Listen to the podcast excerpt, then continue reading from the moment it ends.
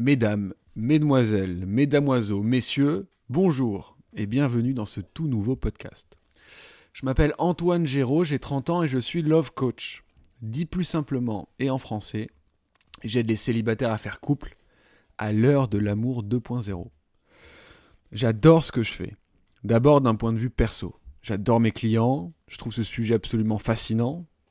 Je suis heureux de me lever le matin, je me sens utile et efficace, et quand je vois un client en train de vivre une belle histoire d'amour, je vous l'avoue, je frétille. Mais aussi pour des raisons plus globales, sociétales.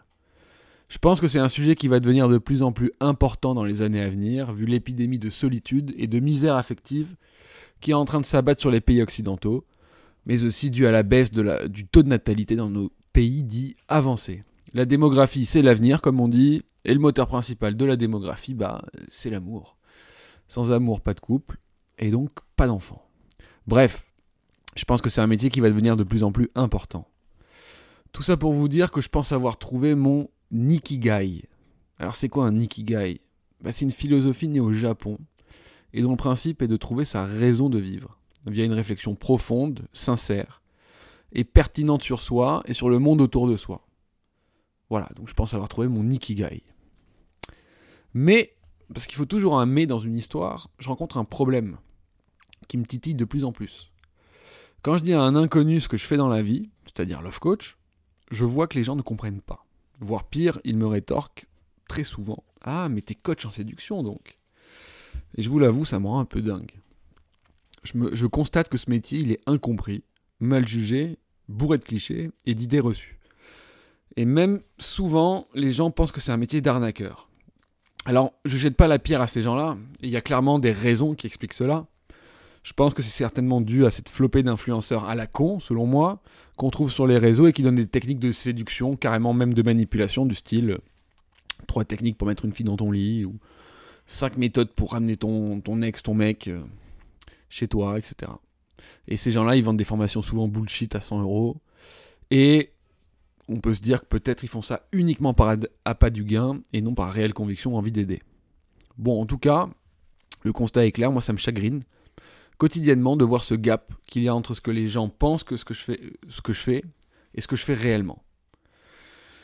C'est pour cette raison précise que j'ai décidé de lancer ce podcast intitulé Je ne suis pas coach en séduction, afin d'évangéliser comme on dit, ce tout nouveau métier, et lui rendre ou simplement lui donner ses lettres de noblesse. De montrer que c'est pas ce que, que c'est pas ce que la majorité des gens pensent en fait. Donc ça va être une sorte de journal, mais à l'oral, dans lequel je vais vous partager mon quotidien afin que vous puissiez juger par vous-même. Mais alors je vais vous partager mon quotidien, mais pas juste en vous disant lundi à telle heure j'ai fait tel truc et basta. Non, ça serait un peu trop chiant, je pense. Je vais plutôt vous le raconter via des expériences que j'ai vécues et qui sont donc à l'origine de réflexions que j'ai pu avoir et donc aussi d'apprentissage. En gros, chaque semaine, je vis plein de trucs. Et quand j'ai l'impression d'avoir vécu quelque chose de fort, d'intéressant ou de marrant, bah je, le je le note, j'en tire des réflexions, des apprentissages, et je vous en parle. Voilà, c'est ça le deal. Ça peut donc toucher à plein de choses. Donc des coachings que j'ai eu avec des clients, tout en restant bien entendu respectueux sur l'anonymat, des livres que je suis en train de lire, des expériences perso que je vis, et plein d'autres choses. Voilà, donc je le redis, mais je trouve la punchline bien, ça va être une sorte de journal, mais à l'oral. C'est plutôt cool, non? Le but de tout ça, il y en a deux.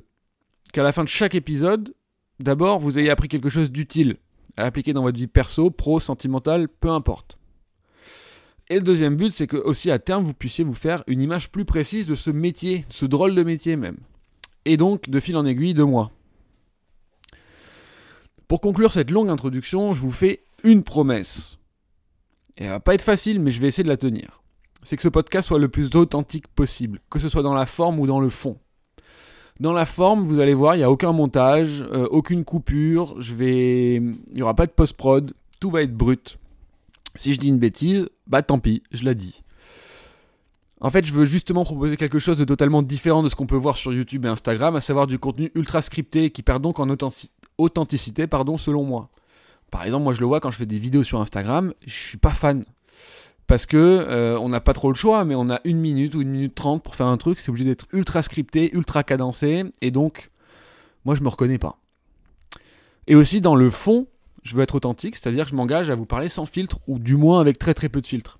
À vous dire les choses telles que je les vis, telles que je les vois, et telles que je, et ce que je pense vraiment. En fait, à vous laisser un peu entrer dans ma tête. Alors pas trop longtemps, mais un peu. Parce que c'est un peu le bordel aussi. hein. Et pour être honnête, ça va être peut-être le truc le plus compliqué pour moi. Euh, parce que je suis plutôt de nature un peu euh, discrète, euh, pudique. Mais je me dis que ça peut être aussi un bon exercice, presque thérapeutique. Et puis c'est bien d'aller un peu contre sa nature. Voilà. C'est terminé pour cette intro. Jingle. Non, je déconne, j'ai pas les moyens. Pas encore du moins. Ok, donc, euh, on est le samedi 2 décembre. Il est 15h36. On vient de rentrer d'une balade avec mon chien, Gnocchi. Il fait très froid dehors. Euh, voilà, lui il est en train de dormir tranquille. Euh, et moi là, je suis parti avec vous pour je ne sais pas combien de temps. J'ai à mes côtés un petit verre de rosé pour m'aider à être euh, peut-être plus loquace ou pas du tout. On verra, c'est un test. J'ai pas l'habitude de boire à cette heure-ci, mais bon. Voilà, quand je vous dis que j'allais être authentique, je le suis vraiment. J'essaye du moins.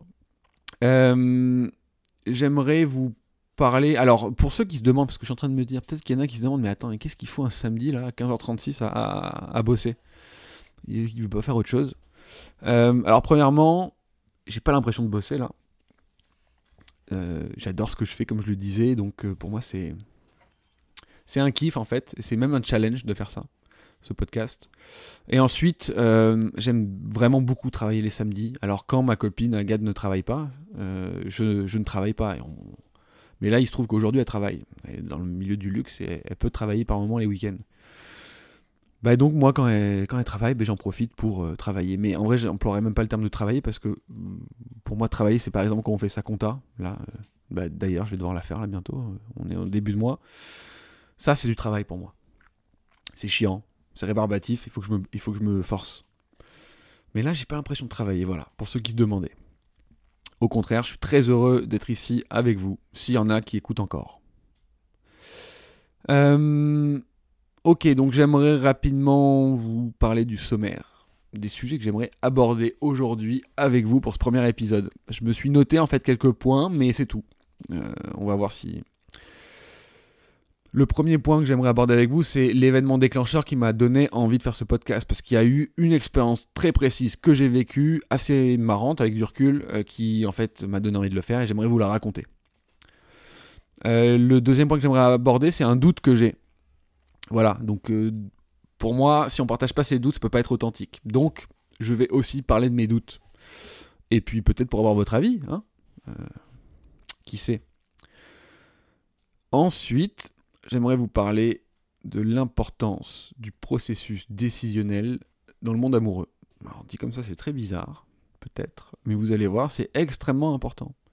Les gens sont très mauvais pour prendre des bonnes décisions en amour, j'ai remarqué, en tout cas la majorité. J'aimerais aussi vous parler du secteur du dating, qui est selon moi en effervescence depuis plusieurs années, parce que chaque semaine, j'ai un fondateur, un jeune en général, ou une jeune fondatrice, qui va lancer un nouveau concept dans le dating, qui me contacte pour avoir mon avis. Et en fait, ça m'arrive très très souvent, franchement, c'est une fois par semaine, je pense.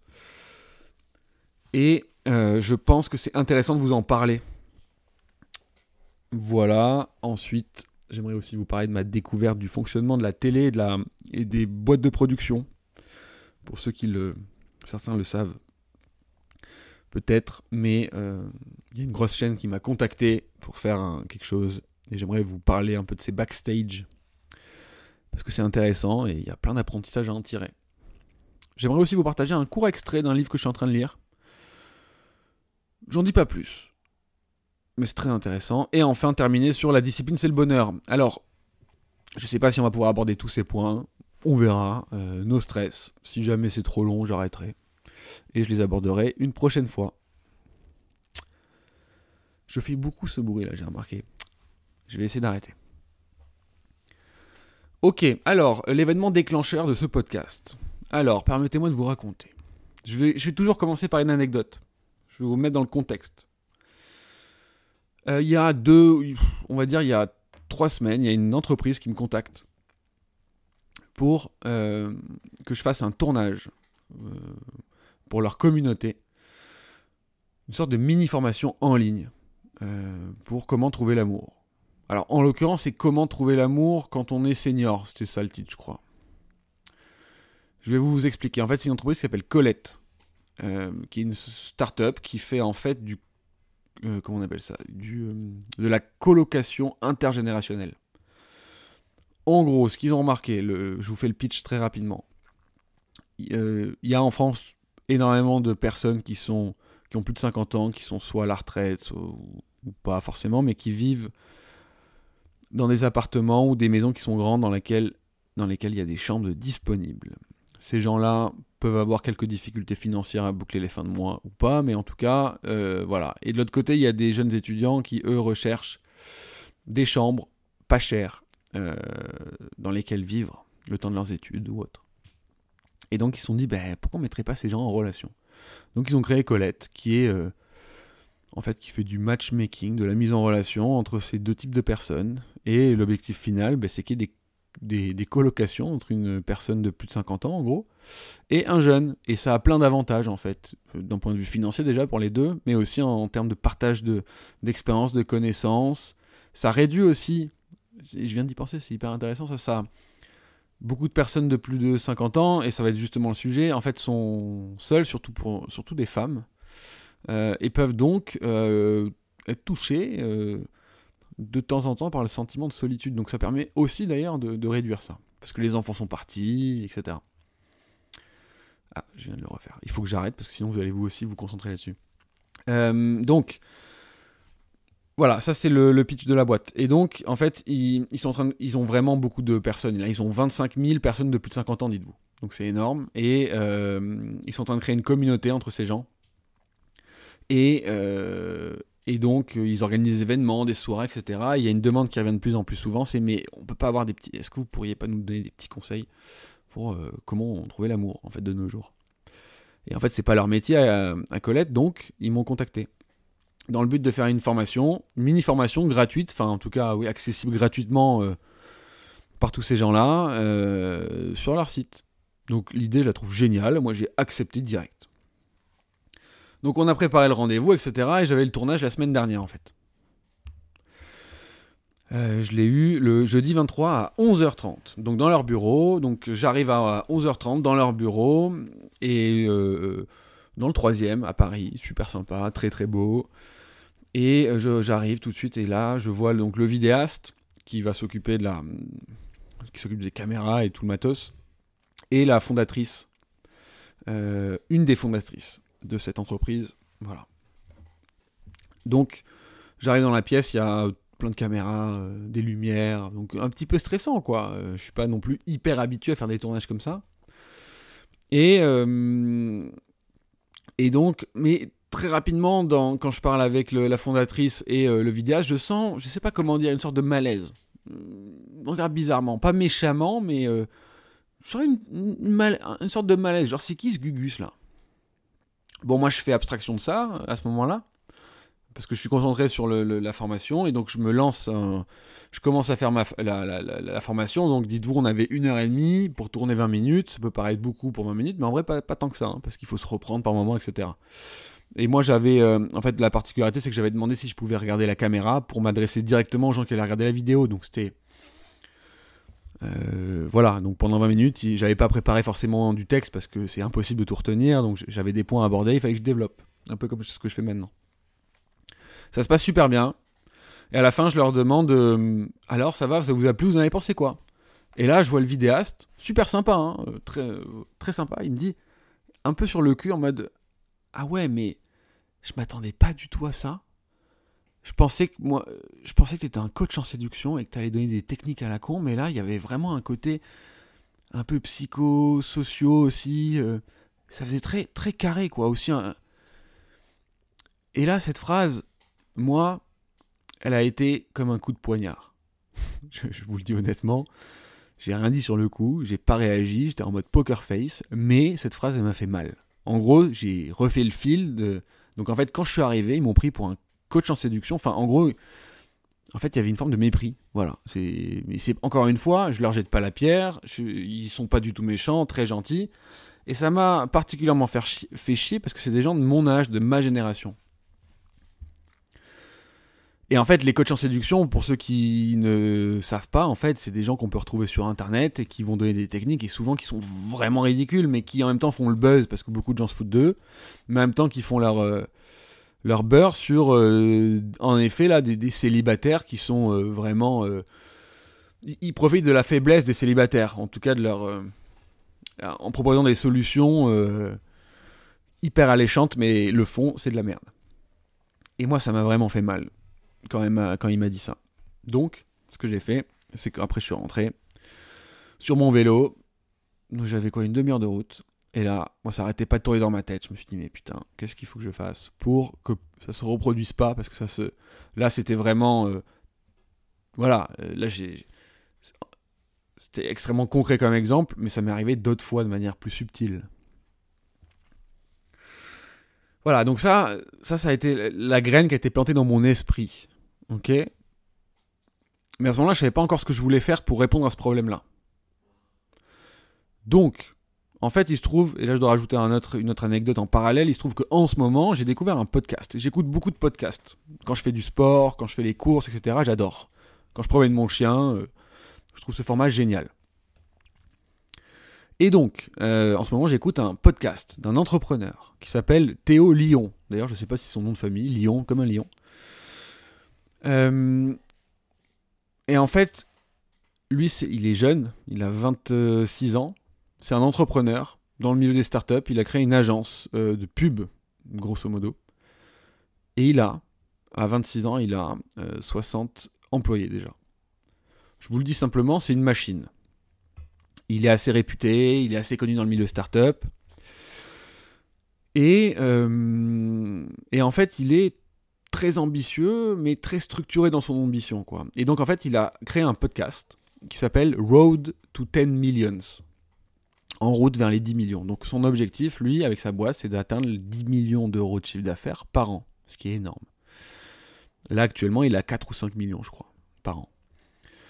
Euh, et en fait, ce qui est hyper intéressant, c'est que depuis qu'il a créé sa boîte, il a hum, créé un podcast, donc celui que je viens de citer, où il a annoncé un objectif. Et en fait, tous les dimanches, il fait un podcast d'une heure et demie, dans un format très brut. Euh, en fait, comme ce que je suis en train de faire, parce que vous allez comprendre que je me suis totalement inspiré de lui.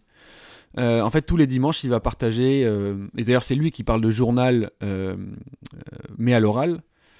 Voilà, je, rends à César ce qui est à César.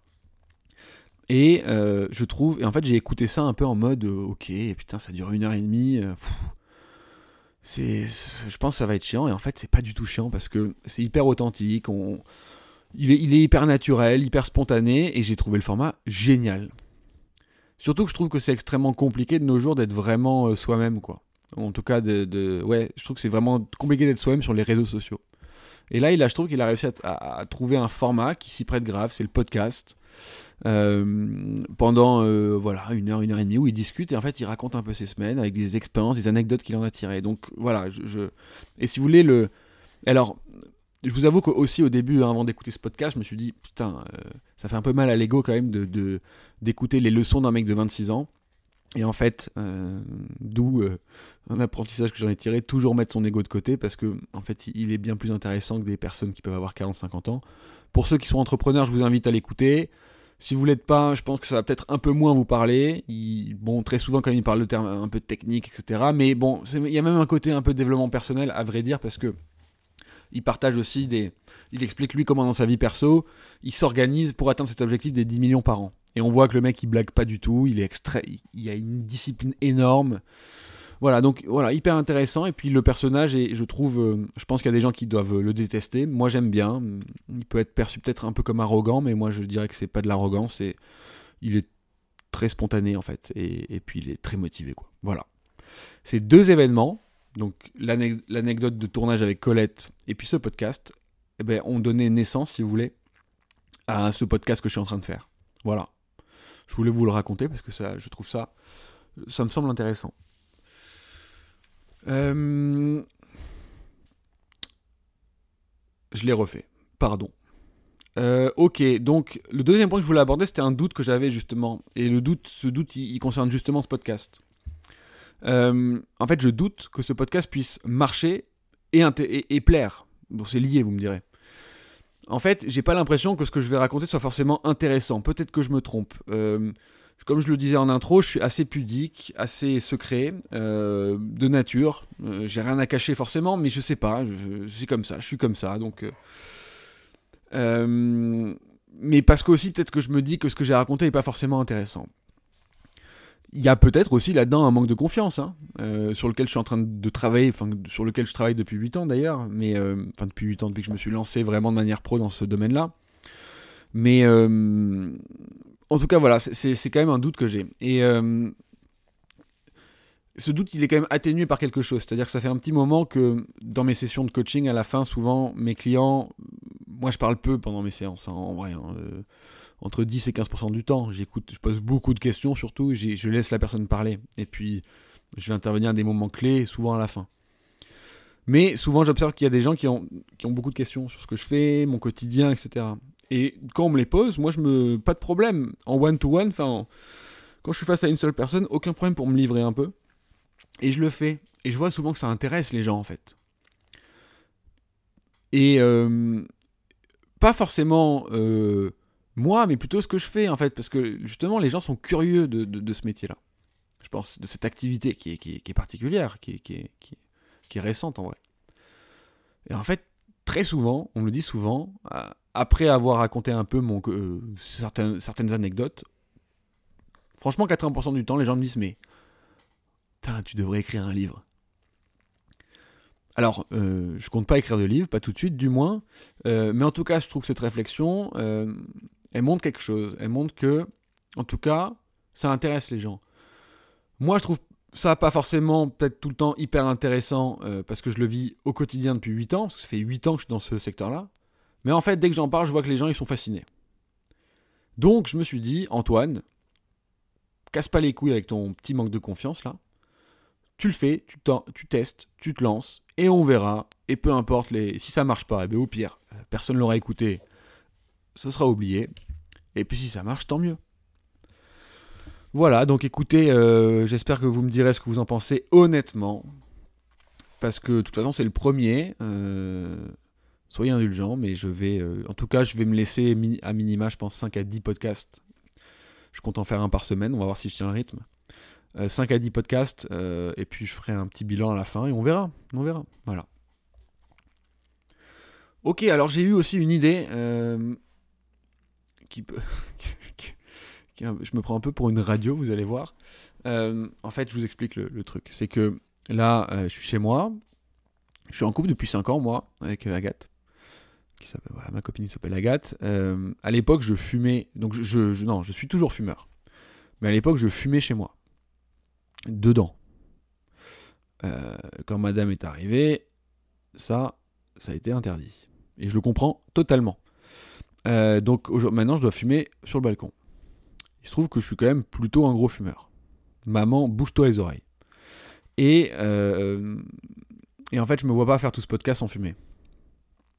Donc, je me suis dit, et en même temps, j'avais une autre idée. C'était, j'aimerais trop vous partager aussi des musiques que j'écoute en fait, faire comme une radio, faire des petits breaks avec une musique, en gros. Voilà. Donc, ce que je vais faire, c'est que là, je prends mon iPhone, qui est dans mes mains, je vais sur Spotify.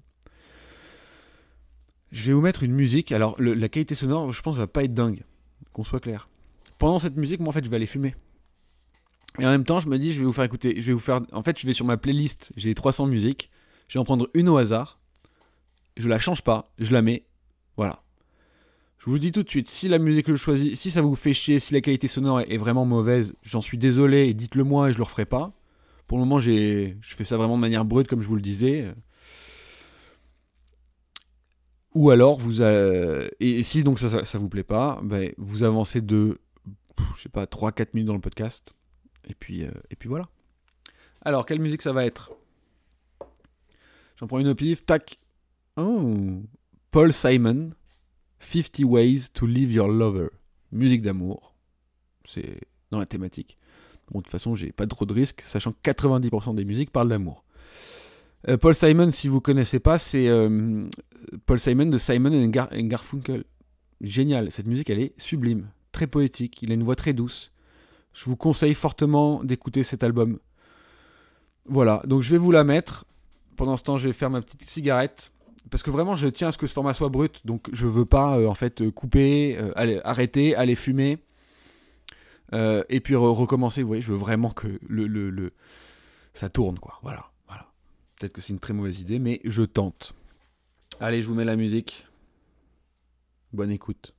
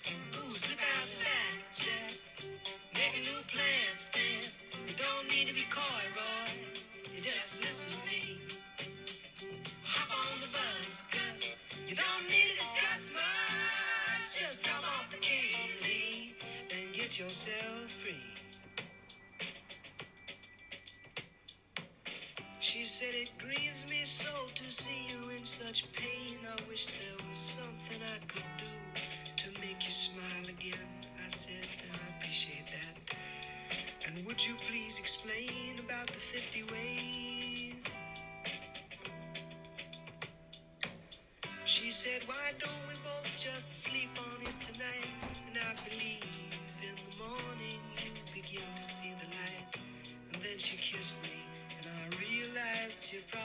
was right. There must be 50 ways to leave your lover. 50 ways to leave your lover. You just slip out the back, Jack. Make a new plan, Stan. You don't need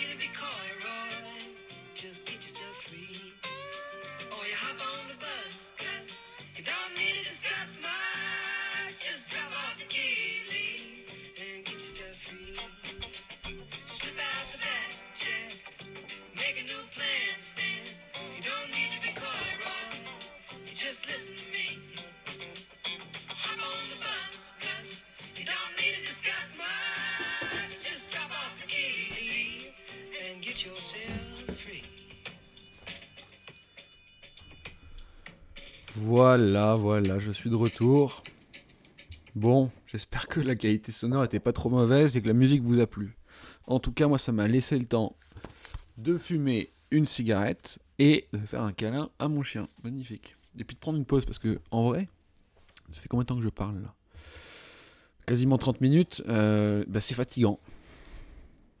Ok, bon, alors je voulais aussi aborder un point qui me semble extrêmement important. euh, et là on va parler, on va vraiment euh, rentrer un peu en format coaching là.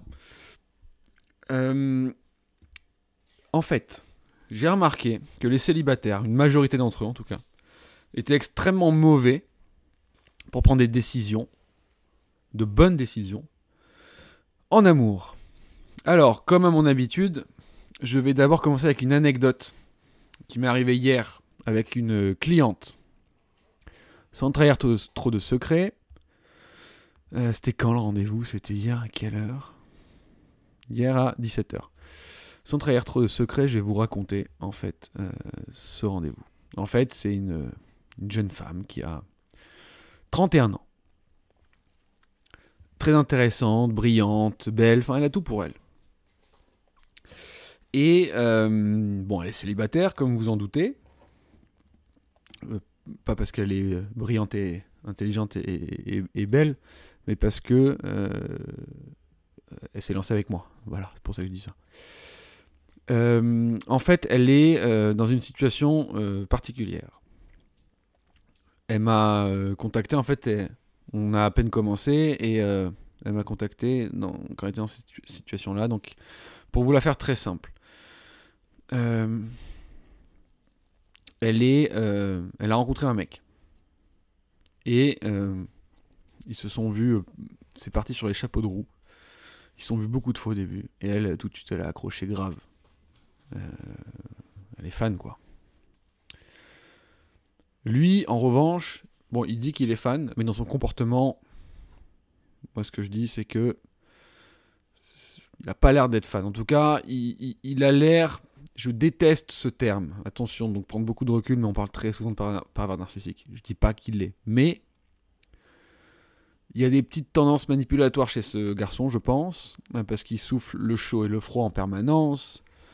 Il se Quand elle est un peu plus distante, il va se mettre en mode ultra séduction euh, pour qu'elle revienne. Elle, revient. Et quand elle est un peu accrochée à lui et qu'elle est très présente, lui reprend ses distances, etc. Mais euh, bon, elle, elle veut construire un couple durable. Lui, il dit que c'est son cas, mais euh, elle a découvert, et ça fait, ils se voient depuis pas très longtemps, que quand même, il parle encore avec euh, des ex, euh, qui veut voir d'autres filles en parallèle, etc. Donc, mais en même temps, si vous voulez, dans son discours avec elle, il y passe son temps à dire Mais t'es une femme incroyable, j'ai jamais rencontré une femme aussi incroyable que toi, etc. Euh, mais pourtant, il continue à voir d'autres filles et dès qu'elle, euh, dès qu'elle elle, parle de s'engager un peu, lui, il prend la poudre d'escampette. Donc, moi, je lui ai dit tout ce que je pensais. Parce qu'elle me l'a demandé, sinon je l'aurais pas dit. Mais ma cliente m'a demandé ce que je pensais de cette situation-là. J'ai été hyper cash parce qu'elle est. Moi, je vous le raconte euh, avec ma, ver- enfin, ma version, ma mon analyse, mais ma cliente, elle n'avait pas tout cette analyse-là. hein. Elle lui trouvait, en tout cas selon moi, elle lui trouvait beaucoup d'excuses. hein. Genre, ouais, il est, il est, hein, c'est un peu compliqué, il n'a pas totalement terminé avec son ex, c'est pour ça, euh, je le crois, etc. Bon, moi, je suis arrivé, j'ai mis les deux pieds dans le plat, mais c'est aussi mon rôle par moment. Pourquoi c'est mon rôle? Parce que là, je pense qu'elle est à un moment extrêmement important et, je- et elle s'en rendait pas compte. Elle est à un, ce que j'appelle un point décisionnel ultra important. En gros, une fois que je lui ai dit tout ça, elle était là. Ouais, je pense que t'as raison en fait. Et au fond d'elle, elle savait. hein. Je pense qu'il y a une partie de son, esprit ou de son cerveau qui essaie de la convaincre que ça pouvait le faire avec ce mec, mais au fond d'elle, elle sait que ça peut pas le faire.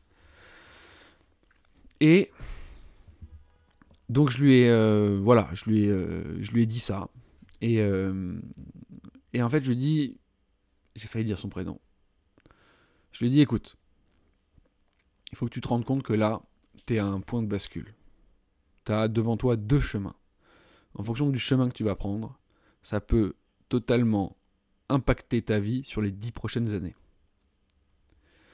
Parce que soit tu décides de continuer avec ce mec, d'y aller à corps perdu et à cœur perdu. Et moi, ce que je pense, c'est que tu prends vraiment le risque, peut-être, de recevoir des récompenses euh, immédiates, un peu de dopamine parce que tu continues à le voir, euh, parce que tu es très accroché à lui, etc. Mais d'énormément souffrir à terme et de te retrouver peut-être à 35, 36, voire plus dans un état différent, très triste. Ou bien t'acceptes de faire un effort, d'arrêter tout de suite, même si ça va être dur les prochains mois, mais pour ton bo- bonheur moyen terme. Et quand je lui ai dit ça, elle s'en rendait pas du tout compte en fait, qu'elle était à ce, à ce moment-là.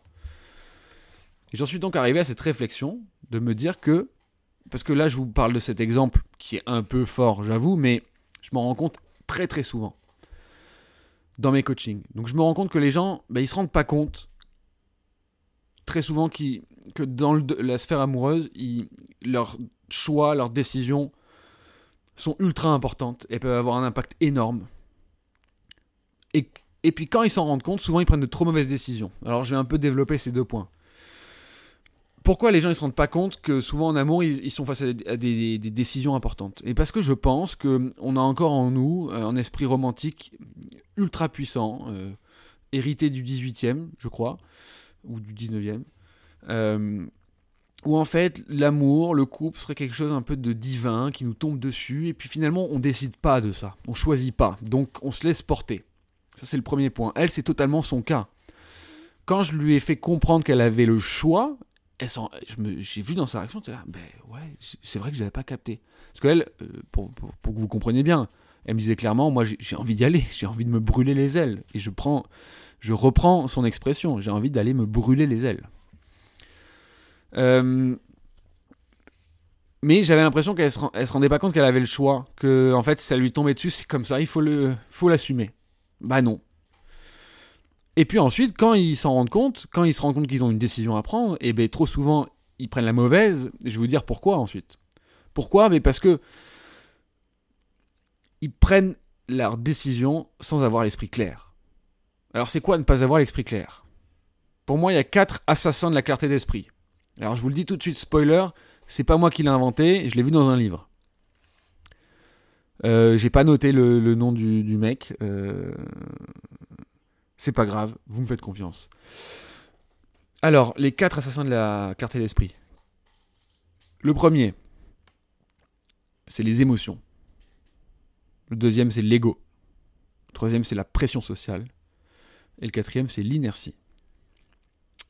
Dans notre cas, je trouve que les trois premiers sont très importants, c'est-à-dire dans, les, décisions amoureuses. Les émotions, c'est quoi? Bah, L'attachement, euh, la colère, euh, euh, l'euphorie, l'excitation, etc. En amour, bah, en fait, ça nous paraît hyper logique. Je pense que ceux qui m'écoutent, soit ils vont se dire que ce que je dis c'est débile, soit ils vont se dire, ben, ouais, enfin c'est normal de prendre ses décisions en amour en se basant sur les émotions, parce que l'amour est une émotion. Eh ben non, c'est contre-intuitif ce que je dis, mais non. Euh, Dites-vous bien que le choix d'un compagnon ou d'une compagne de vie, en tout cas, parce que c'est l'espoir toujours quand on se met avec quelqu'un, c'est que ce soit pour le plus longtemps possible. C'est une décision qui est hyper importante parce qu'elle peut avoir un impact durable et difficilement réversible. En tout cas, plus on avance dans le temps, plus on rentre dans la relation, plus c'est compliqué et plus on a du mal à, arrêter. Donc, et en fait, ces, décisions, elles arrivent à plein de petits moments, mais elles arrivent assez tôt finalement quand on décide de s'engager avec quelqu'un. Ce qui est le cas de ma cliente. Et en fait, à ce moment-là, souvent, on se dit, mais je vais écouter mes émotions, je vais écouter mon instinct, je fais confiance à mon feeling, toutes ces phrases qu'on entend très souvent. Et pour moi, c'est là, quand j'entends ces phrases, moi, ça allume des alarmes en moi. Je me dis, oula, ok, bon, au moins, elle a bien fait de, de faire appel à moi. Donc, premier assassin, les émotions. Parce que quand on prend une décision sur une émotion, eh ben, on peut la regretter parce que c'est de l'ordre de la pulsion. Euh, prenons un exemple. Les grandes décisions de la vie, c'est quoi? Un job, choisir un job, une carrière, un domaine, un secteur, voilà, on va dire ça. Euh, et euh, acheter un appartement ou une maison. Pour moi, c'est deux grandes décisions, par exemple. Ces décisions-là, comment vous les prenez? On les prend de manière rationnelle. On prend le temps, on essaye de mettre les émotions de côté, on, fait les pour et les contre, on s'interroge, on demande un avis, etc. Et c'est bien, c'est des bonnes approches. Euh, mais parce que je pense que c'est- d'ailleurs des compétences, euh, la compétence de prise de décision dans l'achat d'un appartement ou dans le- un choix de carrière qui nous sont euh, hérités de nos parents, si on vient d'un milieu plutôt éduqué, etc. On nous l'apprend très tôt. On nous l'apprend pas en amour. Pour une raison toute simple, c'est que nos parents ou nos grands-parents, ils ont, c'était pas pareil. Ils n'avaient pas ce choix à faire. Ils n'avaient pas la même liberté que nous on a en amour. Et en fait, cette liberté qu'on a, elle vient forcément avec des responsabilités. Cette responsabilité, c'est celle de prendre de bonnes décisions et d'arrêter euh, de s'en remettre à un heureux hasard ou euh, une forme de fatalisme.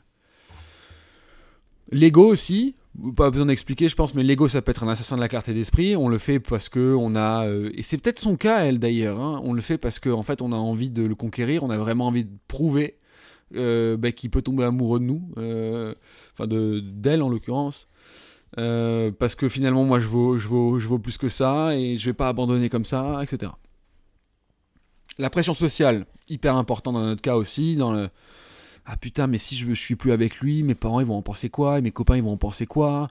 Euh, Je vais passer pour la fille célibataire à 32 ans. euh, euh, on va se foutre de ma gueule. on va me dire qu'à chaque fois je reproduis les mêmes patterns, etc. Donc je vais rester avec lui. Voilà, ça, ça peut être typiquement un, un parasite à la prise de décision. Alors la question qu'on peut se poser maintenant, c'est comment prendre une bonne décision? Ou, ou, ou dit autrement, comment avoir l'esprit clair? Alors, il y a quatre forces de la clarté d'esprit. L'autoresponsabilité, la lucidité et l'humilité. En gros, connaître ses forces et ses faiblesses. Alors, l'autoresponsabilité, rapidement, je ne vais pas trop en parler parce que là, en fait, pour vous expliquer ce bouquin que, j'ai lu, qui parle de ça, le processus de décision, c'est très très spécifique euh, pour les entrepreneurs. Donc, pas tout il n'y a pas tout qui est bon à prendre dans notre cas. Donc je vais m'intéresser plutôt là à une des forces qui pour moi est essentielle, c'est la lucidité et l'humilité. En gros, c'est quoi? C'est connaître ses forces et ses faiblesses. Moi, par exemple, euh, il y a des nuits où je peux mal dormir. Ça arrive beaucoup moins depuis que je fais beaucoup de sport, mais il y a une époque où il y a des moments où je me réveille le matin, j'étais super fatigué. J'avais mal dormi. Et je sais que quand je suis fatigué, eh ben, je suis beaucoup plus en proie à mes émotions, que ce soit la tristesse euh, ou bien l'euphorie, hein, d'ailleurs. Donc, moi, ma conclusion, ma la décision que j'ai prise, c'est de justement éviter de prendre de grosses décisions ces jours-là. Voilà, pour moi, c'est ça la, lucidité et l'humilité, c'est se connaître. Euh, L'autre point, c'est le contrôle de soi. Être capable de ne pas réagir à ses pulsions, maîtriser ses émotions et ses peurs. C'est très compliqué ça, mais ça implique, c'est c'est d'ailleurs euh, totalement lié à la lucidité et l'humilité. Si on ne se connaît pas, on ne peut pas euh, avoir un contrôle de soi. On peut pas euh, s'empêcher. En fait, il y a une phrase de Camus d'ailleurs que j'aime bien, c'est un homme, ça doit s'empêcher. Euh, J'ai eu de, longs débats avec un pote qui me dit mais c'est quoi ces conneries Euh, Non, ça s'empêche pas un homme. Ben moi je pense que si. C'est vachement lié à la discipline d'ailleurs. Ne pas mettre en avant plutôt le gain qu'on peut avoir à moyen long terme plutôt que celui à court terme. Notre cerveau il adore les récompenses immédiates. Il adore ça. Je prends un exemple. Euh, qui m'arrive souvent en ce moment. Euh, moi je vais au sport en ce moment à 20h. Soit j'y vais à 7h30 le matin, soit à 20h. Donc c'est des moments où il fait nuit, il fait froid en ce moment. Et très souvent, la session de 20h, je viens de passer ma journée à bosser, etc. Je suis KO, j'ai vraiment la flemme. Et là, je me dis, ok, là j'aimerais bien rester là au chaud quand même. Et euh, me faire un petit euh, verre de rosé et puis euh, un petit Kinder Bueno. Euh, mais j'ai mis en place un système justement, c'est ok, le Antoine de mon mois dans 24 heures ou dans un mois, il, me dirait quoi là? Bah il me dirait vas-y putain, parce que tu sais très bien que tu vas te sentir trop bien après. Et c'est vrai parce que autant y aller, ça me fait chier, mais alors quand j'en reviens, je suis sur un petit nuage. Voilà. Euh, voilà une manière en fait d'avoir d'augmenter son contrôle sur soi, je pense. Et le dernier point qui est aussi hyper important, donc toujours dans les quatre forces de la clarté de l'esprit, bah, c'est la confiance en soi en fait. Et ça c'est un point sur lequel je travaille beaucoup aussi moi-même, c'est ne pas se laisser influencer, pas être une girouette. Euh, je prends un exemple dans mon cas, euh, quand je fais du contenu sur euh, les réseaux, on peut avoir des commentaires négatifs souvent, des haters comme on dit. Et ça peut nous impacter, en fait, surtout au début. Après, on s'habitue, mais surtout au début. Et on peut, par exemple, un mec qui va dire, Ah, c'est de la merde ce que tu dis, et là, tu, vas dire, mais peut-être qu'il a raison, en fait. En fait, non. Euh, il faut arriver à comprendre que, la, confiance en soi, c'est très facile à dire, mais c'est très dur à développer, mais c'est un travail de tous les jours sur la durée. Euh, mais ça implique de prendre beaucoup de recul. Et justement, de prendre beaucoup de recul sur, les émotions qui nous submergent à un instant T. Euh, voilà, donc, si on en revient à ma cliente, elle, je peux vous dire que à aucun moment dans sa prise de décision, elle a fait appel, aux quatre forces de la clarté d'esprit. Mais en revanche, les quatre assassins de la clarté d'esprit, surtout les trois, donc les émotions, l'ego, la pression sociale, ils l'ont influencé énormément. Donc après, moi je le dis à la fin de la session parce que je suis pas décisionnaire pour mes clients. Euh, moi je leur donne mon avis et ils font ce qu'ils veulent. Je les responsabilise. Ça c'est très important. Et euh, je lui ai dit, euh, écoute, voilà, moi je t'ai partagé tout ça, je lui ai parlé tout ça, je, t'ai partagé mon point de vue. Maintenant, moi je t'invite à minima à prendre du temps avant de, euh, de, de- de décider où tu vas. Et après, tu vois. Mais je suis à peu près sûr que dans son cas, elle, elle, est- elle se laisse totalement influencer par les assassins de la clarté d'esprit. Mais il faut bien avoir conscience que ça peut être extrêmement impactant, surtout quand on est une femme et qu'on a 31 ans. Parce que ce genre de relation, on ne sait pas combien de temps ça peut durer, ce genre de relation qui a 98% de chances d'être déséquilibrée, toxique, enfin de créer... Parce que finalement, ce que je lui ai, dit dans le rendez-vous, enfin je ne lui ai pas dit euh, texto comme je vais vous le dire, mais elle avait un peu le même comportement qu'une addicte finalement. En fait, ce mec, elle a un rapport addictif à lui. Et d'ailleurs, ce qui me fait dire qu'on a observé que l'amour, euh, le, sentiment amoureux, euh, fait travailler les mêmes zones du cerveau que lorsqu'on prend de la cocaïne. Et en fait, je le voyais dans son comportement, il y avait un côté vraiment, euh, Ah, mais j'en ai besoin, quoi. Je, je peux pas, je peux pas imaginer ne, ne pas continuer à le voir, quoi. Alors qu'elle sait pertinemment que ce mec est pas du tout fiable, qu'il fait pas ce qu'il dit et qu'elle va souffrir avec lui. Mais en même temps, elle a une telle connexion intellectuelle et physique, que, putain, elle a trop envie d'y aller. Ce que je comprends et je, sais que c'est très dur de, mais c'est pour ça qu'il est important, je pense, dans ce genre de cas, qu'on se de, prendre du recul et de se rendre compte que les décisions en amour sont extrêmement impactantes sur notre vie. Euh, on vit, euh, on va dire, euh, en pleine forme pendant et de manière totalement consciente de nos 18 ans à nos euh, on va dire nos 15 ans à, nos euh, 60 ans. Allez, on va faire une fourchette comme ça. Euh, ça fait pas beaucoup de temps finalement. Euh, une relation comme ça, ça peut bouffer des années. Et on peut, et ça m'a, et ça m'arrive de voir des, clientes qui viennent me voir à 36, 37, 38, 39, 40, qui, sortent de ce type de relation. Et qui en fait ont perdu toute leur confiance en elles, sont, euh, ont- ont- ne croient plus en l'amour, sont dépitées et sont tristes. Mais vraiment un peu comme des anciens addicts hein, d'ailleurs à des, substances illicites. Voilà, donc je voulais en parler parce que bon là je parle d'un cas extrême, mais en fait il faut bien que vous vous rendiez compte que les décisions que vous prenez en amour, faut pas du tout les prendre à la légère. Il faut euh, prendre du temps, il faut faire appel à son esprit rationnel. Bien sûr, faut écouter un peu ses émotions, mais surtout ces émotions sont ressenties quand on est avec la personne mais pas euh, des émotions du style euh, une forme d'euphorie passagère ou une forme de colère ou tristesse passagère. Faut vra- faut vraiment en fait laisser parler vos émotions sur la durée et en faire une sorte de moyenne à, la, fin et voir un peu ce qui s'est passé en vous et faire appel à votre esprit rationnel. Et en fait, en disant ça, je, je- me rends compte aussi que c'est mon rôle principal en tant que love coach c'est aider les gens à prendre les bonnes décisions. Alors, les gens, quand ils viennent me voir, ils, c'est pas du tout ce qu'ils cherchent, parce qu'ils se rendent pas compte que c'est ça le point. Eux, ils pensent que j'ai une formule magique pour euh, une technique spéciale euh, qui fait euh, une sorte de cheat code où on arrive sur les applications et boum, la bonne personne va arriver. Et ce, principe de la bonne personne, d'ailleurs, il faut le sortir de la tête, hein, parce qu'il y a un côté très fataliste là-dedans. Genre, il y a une bonne personne quelque part, faut juste la trouver. C'est pas ça. C'est à vous de la créer, cette bonne personne. C'est, ça se fait, c'est un travail qui se fait à deux. Voilà. Il n'y a pas quelque part au coin d'une rue une bonne personne pour vous. C'est, des conneries.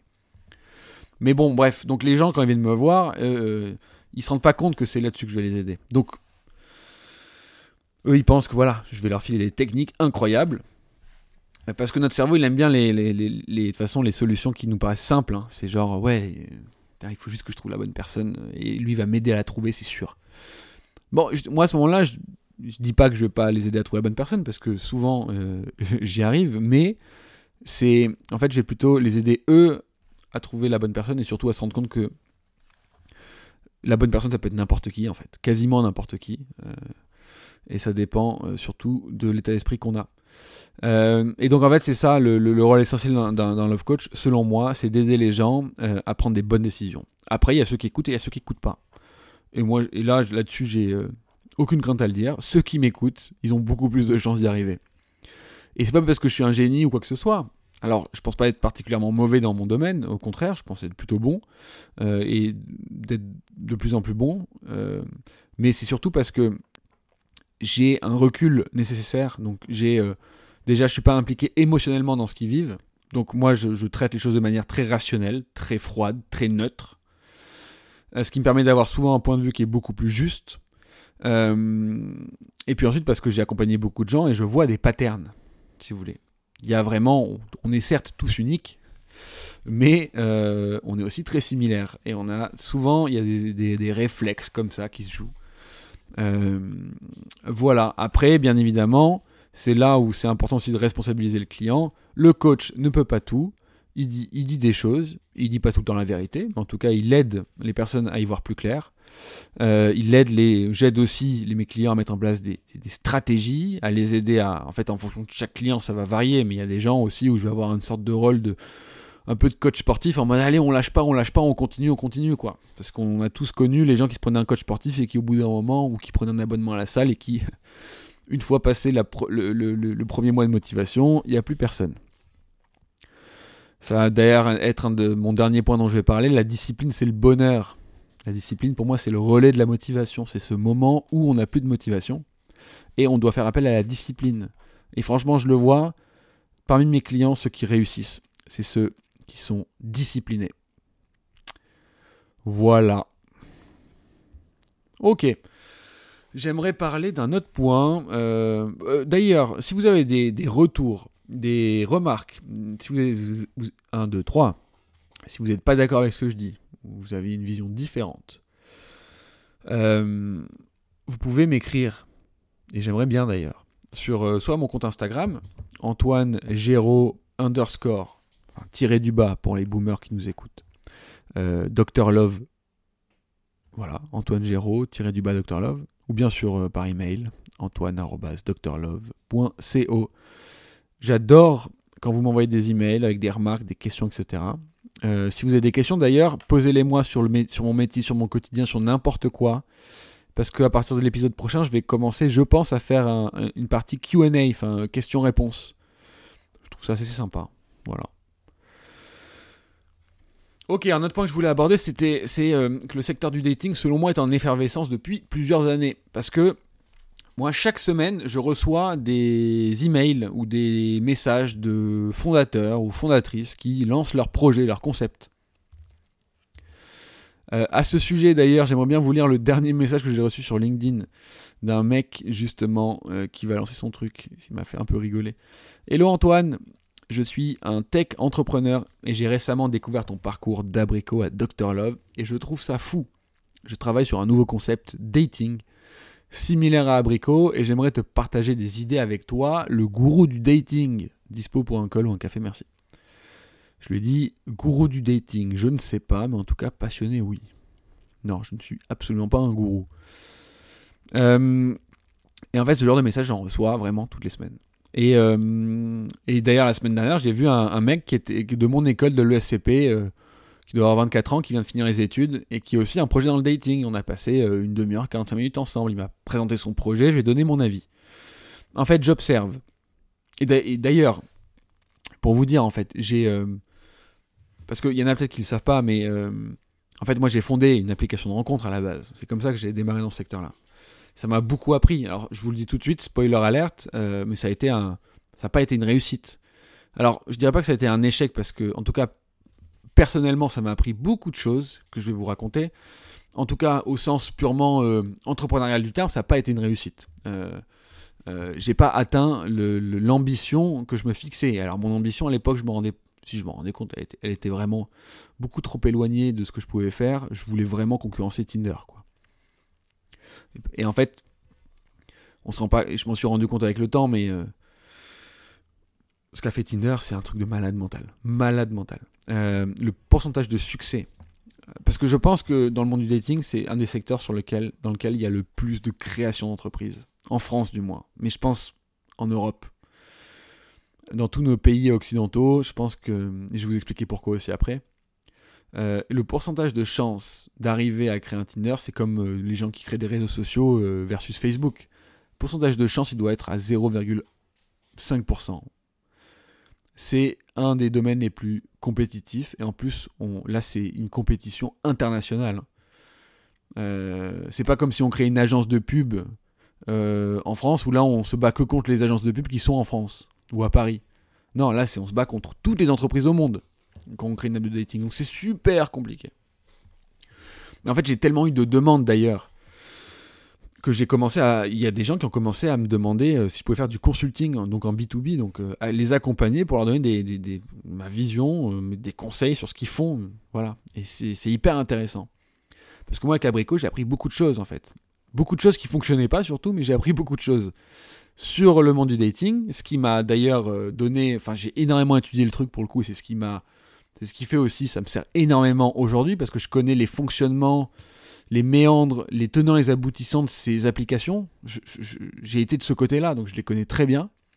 Ce qui me permet aujourd'hui, moi d'ailleurs, de conseiller euh, de manière euh, précise les gens que j'accompagne, en tout cas sur la partie application de rencontre.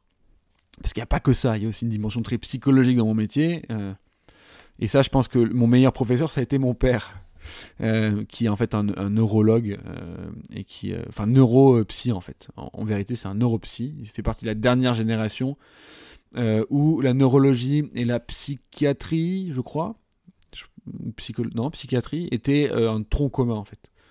Maintenant, c'est deux choses différentes. Donc, il a ces compétences-là, et moi, j'ai grandi dans une ambiance où il, a, il avait une manière d'analyser les gens que je- que j'estime être très souvent très juste et qui m'aide beaucoup aujourd'hui aussi. Donc quand on- si vous voulez, j'ai passé... euh, il a été professeur en plus, donc j'ai passé euh, euh, une- à minima 10 ans de ma vie aux côtés d'un professeur euh, très reconnu dans ce domaine-là. Donc voilà. Je me perds un peu. Qu'est-ce que je disais? Alors, secteur du dating, je regarde mes notes. Euh, ouais, donc il m'a. euh, Et en fait, voilà, il y a énormément de gens qui me contactent. J'ai commencé à vendre mon temps euh, du coup là-dedans. C'est hyper intéressant. Je me sers de mon expérience sur Abricot, voilà. Et en fait, je pense que voilà, pourquoi est-ce qu'il y a autant de, gens qui créent des entreprises dans le monde du dating? Ben, je pense que c'est symptomatique du rejet qu'il y a des applications de rencontre. Symptomatique parce que en fait, bon, l'amour c'est un sujet qui concerne Vraiment, c'est le dénominateur commun le plus petit entre tous les êtres humains, je pense. Hormis quelques sociopathes, euh, tout le monde a été touché euh, par la grâce divine qui est le sentiment amoureux à un moment de sa vie. Ça commence souvent avec l'amour maternel, euh, pourvu qu'il soit pas incestueux. Et puis ensuite, ça se développe avec l'amour d'une fille ou d'un garçon de notre classe, etc. Enfin, bon, c'est un peu. En tout cas, moi, je pense que c'est une des raisons de vivre. Euh, et c'est un sentiment qui est extrêmement important et malheureusement en, euh, en perdition dans nos sociétés. C'est d'ailleurs pour ça que je me bats en partie. Euh, mais bon, la réalité c'est que les gens sont vraiment insatisfaits des apps de dating. Ils aiment pas ça. Ils aiment pas ça. Ils aiment pas ça. Et donc il y a énormément de gens qui se disent tiens, je vais créer un concept génial. On va faire du matchmaking sur les événements ou bien sur les signes astrologiques ou bien sur des tests psychologiques. On va il y a 10 000 concepts qui sortent tous les jours. Et je me permets d'en parler avec ce petit rictus et ce petit sourire aux lèvres parce que j'ai été un de ces gens-là, euh, une de ces personnes-là. Donc quand moi je les vois venir me voir et que je fais un rendez-vous avec eux, moi le premier truc que je leur dis c'est je me reconnais en toi il y a 5 ans, 6 ans. Et après je dis ce que je pense, qui souvent d'ailleurs leur, fait mal. Et moi je pense qu'il vaut mieux une dure vérité qu'un doux mensonge. En tout cas j'aurais aimé qu'on me le dise à l'époque. Je pense qu'on me l'avait dit mais que je l'avais pas écouté. Un peu comme ma cliente dont je parlais juste avant, qu'on a un truc. Il y a des gens en fait qui apprennent par l'échec. Euh, je pense que je fais partie de cela, par l'expérience du moins. Je je fais pas confiance aux gens, j'écoute pas les gens, mais euh, je, je teste, je me ramasse, je me relève et on est reparti. Voilà, moi j'apprends comme ça. Bon, je sais pas si c'est la meilleure manière, Euh, mais je pense qu'il y a beaucoup de gens qui apprennent comme ça.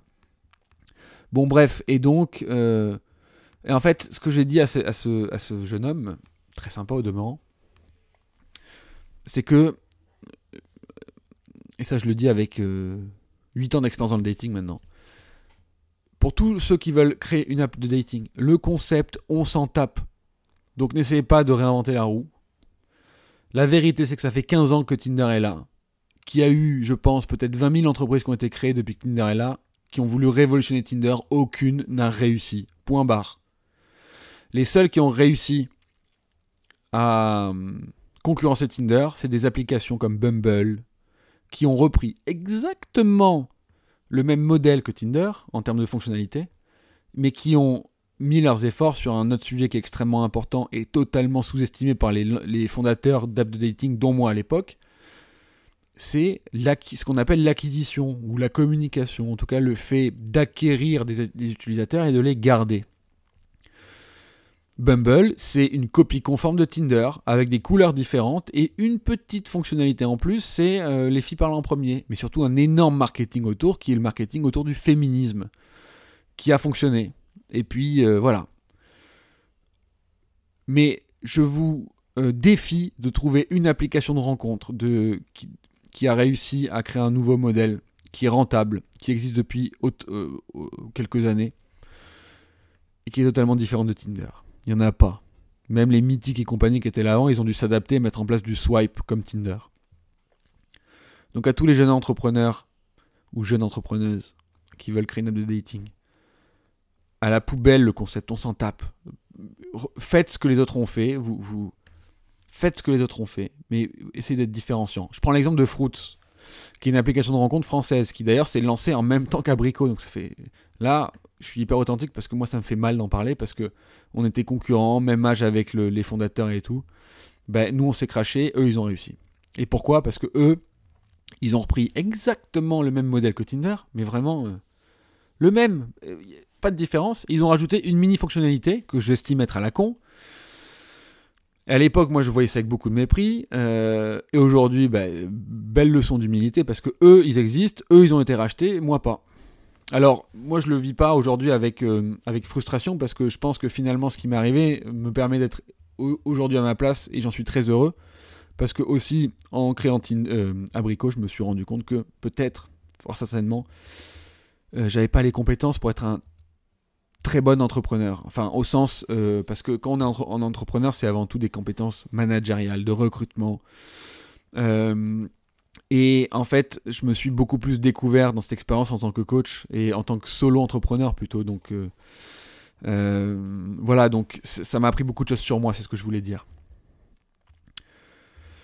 Euh, donc voilà, donc je voulais dire ça tous les gens entrepreneurs qui veulent. A, pour moi, le sujet essentiel quand on veut créer une application de rencontre, c'est il y en a deux, c'est ce qu'on appelle le funnel 3A, 2R. Alors, c'est euh, activation, acquisition. Euh, attendez, je me rappelle pas du troisième A.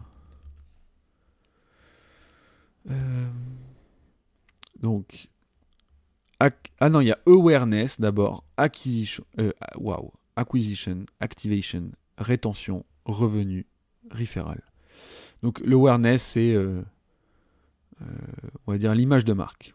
L'acquisition, c'est la capacité que euh, tu as à ce que ton app soit téléchargée, que la personne euh, enfin, s'inscrive. Ensuite, l'activation, c'est OK. Euh, est-ce que ces gens-là, vont se servir de ton application une fois qu'ils sont inscrits? Est-ce qu'ils vont se servir des fonctionnalités que tu proposes? Troisième, ensuite le R, c'est la rétention. C'est est-ce que les gens, vont revenir pour se servir de ton produit? Enfin, Ensuite, s'ils reviennent, troisième, le deuxième R, c'est les revenus. Est-ce qu'ils vont payer ensuite? Et enfin, le referral, c'est troisième R, c'est est-ce qu'ils vont en parler? Donc il faut voir ça comme étant, c'est un ordre à suivre. Hein. D'abord, il faut que la marque soit connue. Ensuite, il faut que les gens ils puissent télécharger facilement ton application. Ensuite, qu'ils puissent s'inscrire facilement. Ensuite, qu'ils restent et qu'ils payent et qu'ils en parlent. Si une application de dating, elle a pas toutes ces étapes qui sont complétées, elle pas, va pas réussir. Tinder, eux, ça tout de suite, boum, ça a pris, ça s'est euh, répandu à travers le monde, comme Facebook en fait. Ils n'ont pas eu à faire à dépenser de l'argent en marketing, c'est ça qui est beau. Et euh, bref, voilà pourquoi je disais ça. Euh, en revanche, je pense que la, la moi, ça c'est mon avis à, à, débattre. Je pense que la prochaine grosse révolution dans le dating, elle va être faite par une entreprise euh, de, qui est dans l'IA, donc dans l'intelligence artificielle. Je pense qu'il n'y aura pas de révolution. Euh, d'innovation majeure d'ici là. Euh, Enfin, je pense que la prochaine innovation vraiment, elle va être avec de l'intelligence artificielle. Moi, j'avoue, ça, me fait un peu peur parce que là, on se rapproche de modèles un peu à la, comme dans le film Her. Je sais pas si vous en rappelez.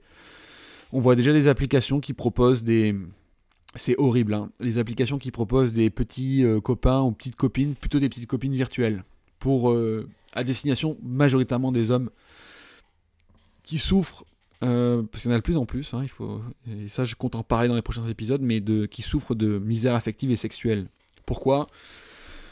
Très rapidement, parce que on voit que les femmes, tant mieux, sont de plus en plus éduquées, euh, gagnent de plus en plus d'argent, et que les hommes c'est le phénomène inverse. Exemple tout bête, il y a de plus en plus de femmes en médecine, de plus en plus de femmes avocates.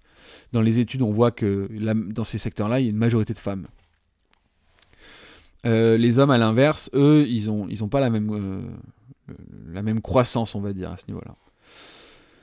Et euh, bah, les femmes, ça c'est comme ça depuis la nuit des temps, elles aiment bien être avec des hommes qui gagnent autant, voire plus, hein, pour la, sécurité, majoritairement.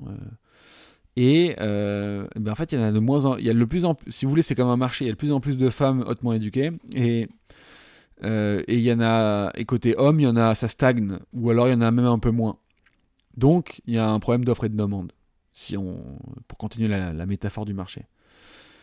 Euh, et en plus, il se trouve que de l'autre côté, les hommes, ils aiment pas forcément sortir avec des femmes qui gagnent plus ou qui, euh, sont plus éduquées. Donc ça, c'est un vrai problème. Donc il y a pas mal d'hommes, aussi de femmes de l'autre côté. Hein, il faut pas, il y a de plus en plus d'hommes en fait qui sont totalement délaissés sur, sur le marché de la rencontre Euh, et qui donc sont, il y a des services qui ont été créés pour eux, donc ces fameuses intelligences artificielles, pour bah, combler artificiellement, hein, en l'occurrence, le, leur manque affectif. Voilà, voilà. Ok, ça fait combien de temps que je parle? 1h06. Bon, bah c'est assez long hein, cette histoire. Euh, je vais faire une dernière. euh, J'ai encore deux points à, vous, à, aborder. Alors le prochain, il est hyper intéressant. C'est ma découverte du fonctionnement de la télé des productions parce que il y en a peut-être certains d'entre vous qui, sont au courant, mais M6 m'a contacté pour un gros projet et j'aimerais vous en parler. Et enfin, j'aimerais vous parler d'un court passage, vous, vous lire un court passage que j'ai lu dans un livre que je trouve hyper intéressant et enfin de la discipline, c'est le bonheur. Donc, mais avant, j'aimerais euh, aller fumer une petite cigarette si vous m'autorisez et je vais euh, mettre une donc une autre musique. Attendez parce que je peux pas mettre n'importe quoi non plus. Euh, ça, ça peut vous plaire. Ouais, ouais, ouais, ouais, ouais, ouais. Ouais, ouais, ouais. Attendez, là, j'avoue, là, je, triche un peu. Euh, Parce que j'ai envie de. Voilà, ça c'est. Non, ça c'est. Ah bah tiens, on va mettre ça. Euh, quand j'étais jeune, je suis d'ailleurs toujours jeune et toujours fan de Manu Chao. C'est le seul mec que je suis allé voir en concert de ma vie. Donc je vais vous mettre une chanson de Manu Chao qui est pas du tout connue, qui est très très belle. Euh, je vous laisse avec Manu et moi je vais fumer ma petite cigarette et je reviens très rapidement.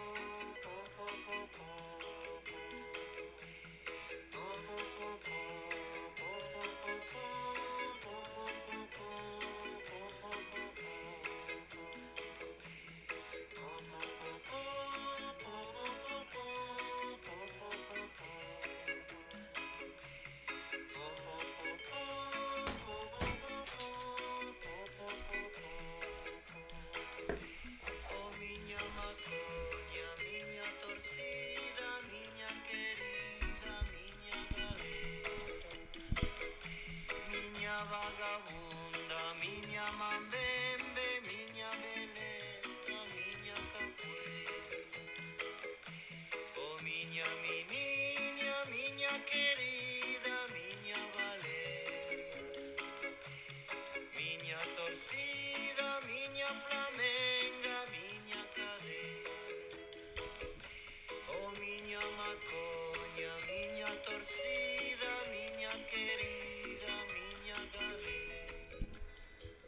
Voilà, c'était Manu. Ce bon vieux Manu, c'était une chanson en portugais. Minha Galera. Très très belle. Bon, en tout cas, moi j'aime beaucoup. J'espère que ça vous a plu, mes amis. Ok, alors on va parler donc de ma découverte du fonctionnement de la télé, des productions. Je suis en train de réfléchir en même temps, je sais pas si je vais aller... euh, parce que ça fait déjà 1h10. Bon, euh, je me dis que c'est... 1h30, c'est vraiment ma grande limite. Et euh, je vais vous raconter ça et on verra. Ok? Euh, alors M6, en fait, je vous fais l'anecdote d'abord euh, pour vous expliquer comment ça s'est passé parce que c'est assez fou la manière dont ça s'est passé. Euh, en fait, j'étais à Cadaqués début septembre en Espagne pour un mariage d'une très très bonne amie, mariage magnifique d'ailleurs. J'adore les mariages, c'est très très beau, c'est une belle célébration, surtout quand les deux s'aiment. Et là, c'était le cas parce qu'ils s'aiment pas tout le temps hein, dans les mariages. hein, il faut être honnête. Euh, donc on était à Cadaqués, à l'hôtel, au bord de la piscine, et là je reçois un coup de téléphone, moi j'étais en vacances, mais j'aime bien bosser un peu en vacances aussi. Euh, et euh, donc je réponds au téléphone, et là, oui, bonjour Antoine, oui c'est moi. Je suis casteuse pour euh, M6, et donc casteuse c'est un métier, hein, des gens qui... Alors c'est un terme anglais, mais des gens qui font des... En français c'est des auditions. Je suis auditeur alors. Ouais, auditeur ça fait métier, c'est finance tout de suite. Bon. Je suis casteuse euh, et euh, j'ai vu votre compte Instagram, j'adore. euh, on cherche en fait quelqu'un pour un documentaire sur M6 euh, qui va s'intituler le- Les couples en crise ou Mon couple est en crise, voilà. Et bon, vous le savez certainement, mais moi je m'occupe pas des couples. Moi je m'occupe des célibataires. Moi je suis pas un thérapeute. Moi je, je, les gens qui sont en couple qui ont des problèmes, c'est pas mon secteur. hein, je sais pas faire donc. euh, je prends pas de gens dans ce secteur-là, qui ont- des problématiques comme ça.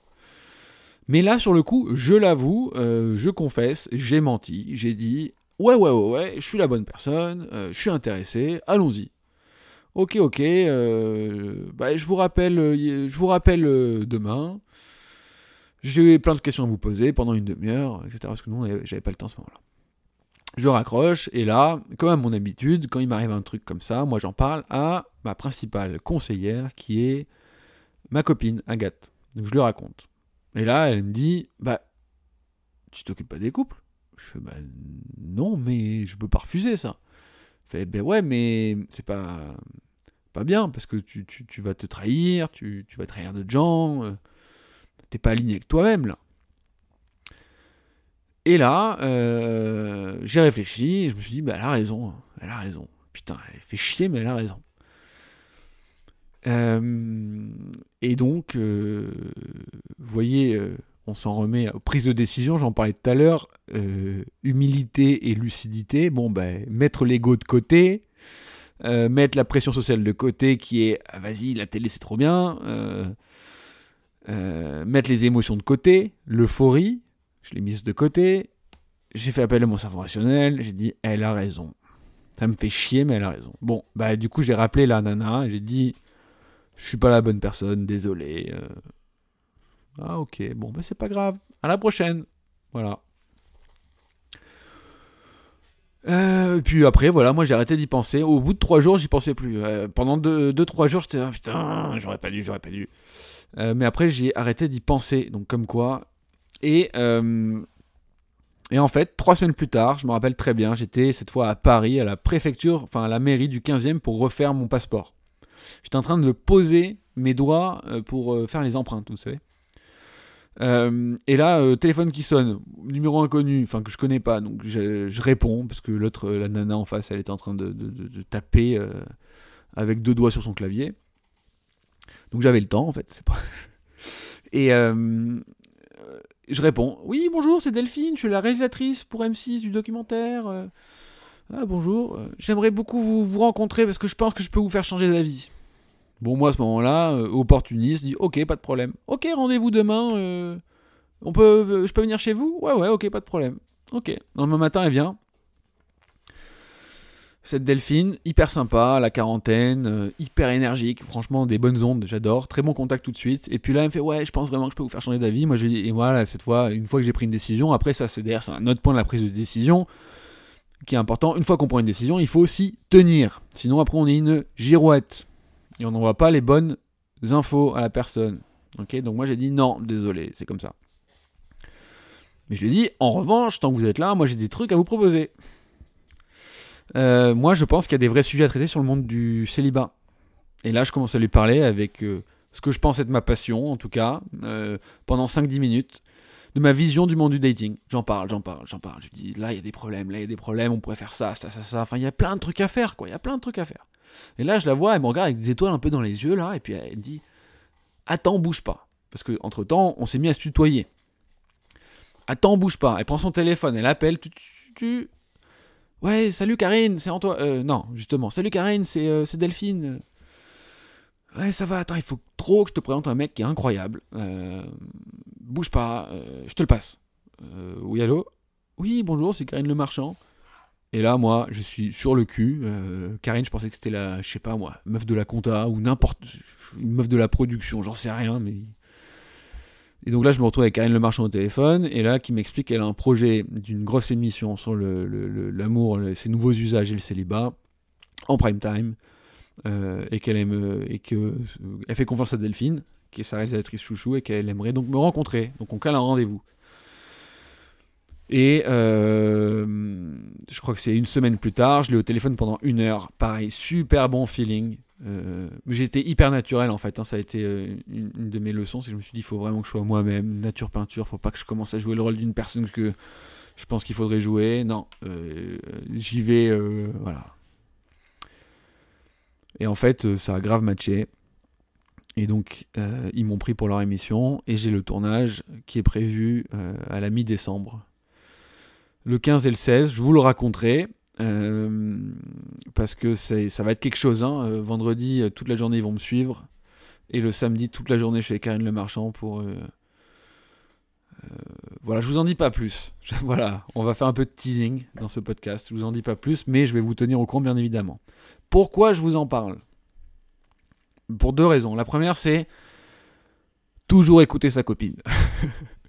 Elle avait raison, Agathe. Parce que si j'avais dit oui, j'aurais pas eu cette opportunité.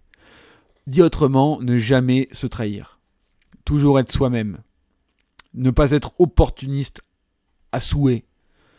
Ce que moi naturellement, je peux être quelqu'un de très opportuniste, mais pas au sens euh, euh, parce que quand on dit opportuniste, on peut tout de suite penser au mec qui, va choper de l'argent dès qu'il peut en avoir. Non, non, pas du tout. Mais opportuniste au, sen- au sens, quand j'ai quelque chose devant moi, moi j'ai beaucoup de mal à dire non, à dire attends, j'ai une opportunité de faire quelque chose. En général, je m'adapte. Bon, il y a une limite à ça. La preuve. Et le deuxième, c'est que je découvre du coup moi les rouages et les fonctionnements de ces grosses chaînes et de ces boîtes de prod. Parce qu'en fait, la boîte de prod qui va produire cette émission, c'est la boîte de prod de Karine Le Marchand. Et, euh, donc je découvre une manière de travailler qui est totalement différente de la mienne. En fait, ils sont, je suis en contact moi quotidien, quasiment, enfin non, j'exagère, hebdomadaire on va dire, avec euh, Delphine la réalisatrice, qui réalise en fait plein d'émissions en parallèle. Et, euh, et en fait, je découvre qu'elle a une méthode de travail qui est toujours dans le rush, que tout peut changer du jour au lendemain, un côté un peu, un peu, un peu artiste quoi, et que moi face à ça, j'ai pas d'autre choix que d'être hyper adaptable, d'être souple c'est pas des gens qui aiment la rigidité en fait. En fait, si vous voulez, tout en haut de la pyramide, il y a Karine Le Marchand qui, elle, est overbookée et qui, en fait, sous-traite plein de prises de décision et de, décisions de projet euh, à Delphine et à d'autres personnes. Et, euh, et en fait, c'est des gens qui ont énormément, qui travaillent, je pense qu'elles travaillent énormément, franchement, euh, beaucoup, beaucoup, beaucoup, beaucoup. Et donc, je vois que quand je l'ai au téléphone, ça dure euh, 10 minutes et en 10 minutes, voilà. c'est comme ça, il y a des choses à faire. Enfin, il y a des sujets à aborder et puis on n'est pas là pour. même si on a une très bonne relation. Voilà, je trouve ça hyper intéressant. Et l'autre truc que je voulais vous dire, c'est que bah, moi j'avais beaucoup, j'en ai d'ailleurs toujours, hein, j'ai beaucoup d'a priori sur euh, la télé. Moi, je fais partie de cette génération euh, où je regarde beaucoup plus euh, YouTube et Twitch que. Alors, pour mes boomers qui m'écoutent, bon, YouTube, vous connaissez normalement. Et Twitch, c'est. un peu un YouTube, mais c'est du ce qu'on appelle du streaming. Donc, c'est des gens qui se. qui se filment en train de faire des trucs en direct. Voilà, et on peut réagir et tout. Bon, c'est la, la future télé, hein, je pense. Moi, la télé, je la regarde plus. hein. La dernière fois que je regardais la télé, c'était à l'époque, c'était pour euh, On n'est pas couché, que j'a- j'adorais beaucoup.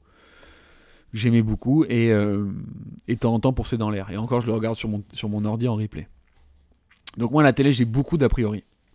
Mais là, j'avoue que elles sont en train, ces deux filles, de me réconcilier.